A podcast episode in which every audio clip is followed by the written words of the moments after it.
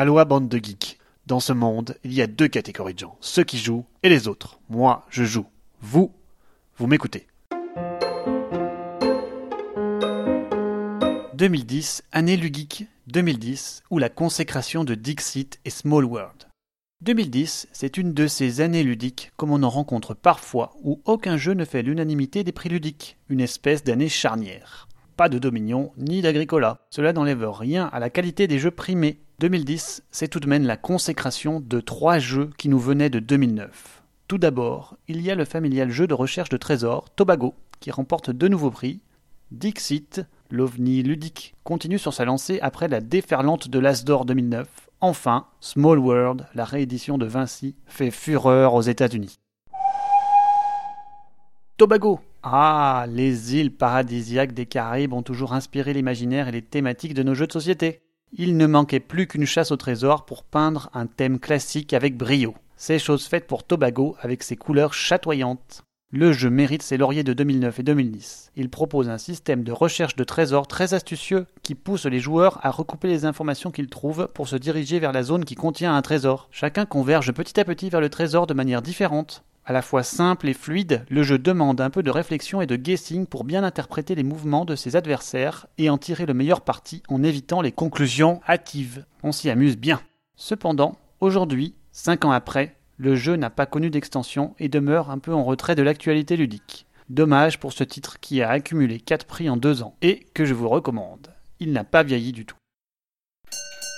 En 2009, rappelez-vous, la France découvrait Dixit, ce jeu atypique ne contenant que des cartes aux illustrations féeriques. La mécanique du jeu est simplissime, géniale. Comment ne pas y avoir pensé plus tôt? Les dessins de Marie Cardois transcendent cette idée.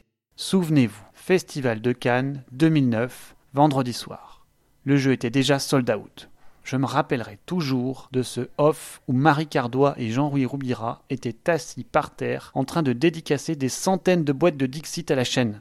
Une image incroyable que seul le monde ludique sait nous apporter. Dixit est devenu en deux ans un incontournable. Ce qui fait son charme, au-delà du graphisme, c'est ce simple fait de liberté d'expression pour exprimer son idée, et son système de scoring, pour une fois parfaitement ficelé pour un jeu d'ambiance. Il pousse le joueur à chercher une idée à la fois difficile, mais pas trop, pour qu'une partie des joueurs trouve, mais pas tous, diablement efficace. Le jeu autorise toutes les private jokes, les définitions à tiroir et autres plaisirs que l'on partage entre amis ou en famille. Il possède tous les ingrédients d'un jeu génial. Enfin, le jeu a connu de multiples extensions sous forme de paquets de cartes dessinés par Marie Cardois et Pierrot Lalune, renouvelant ainsi notre imaginaire à l'infini. Voilà un grand jeu qui se doit d'être dans toute ludothèque et que l'on peut ressortir en toutes circonstances.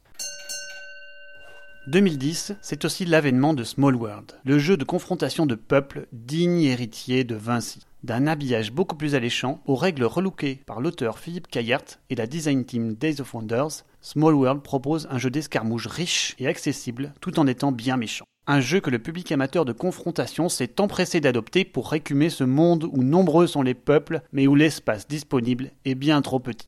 La mécanique de choix des peuples qui combine deux caractéristiques offre des combinaisons souvent improbables et des pouvoirs fort amusants. Le système de déclin quant à lui, hérité de Vinci, est vraiment puissant. Il demande une stratégie fine pour en tirer le meilleur parti. Dois-je garder mes positions sans pouvoir m'étendre plus ou décliner pour repartir de plus belle? Je serai alors vulnérable. Mais si mes positions sont bonnes, j'espère ne pas trop attirer les charognards.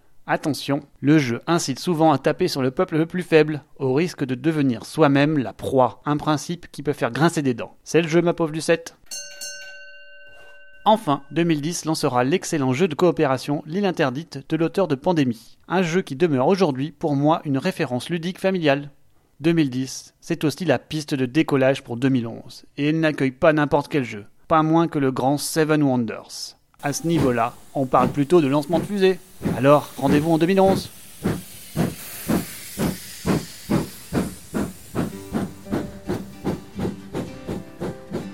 C'était la Minute le Geek propulsé par Ludovox.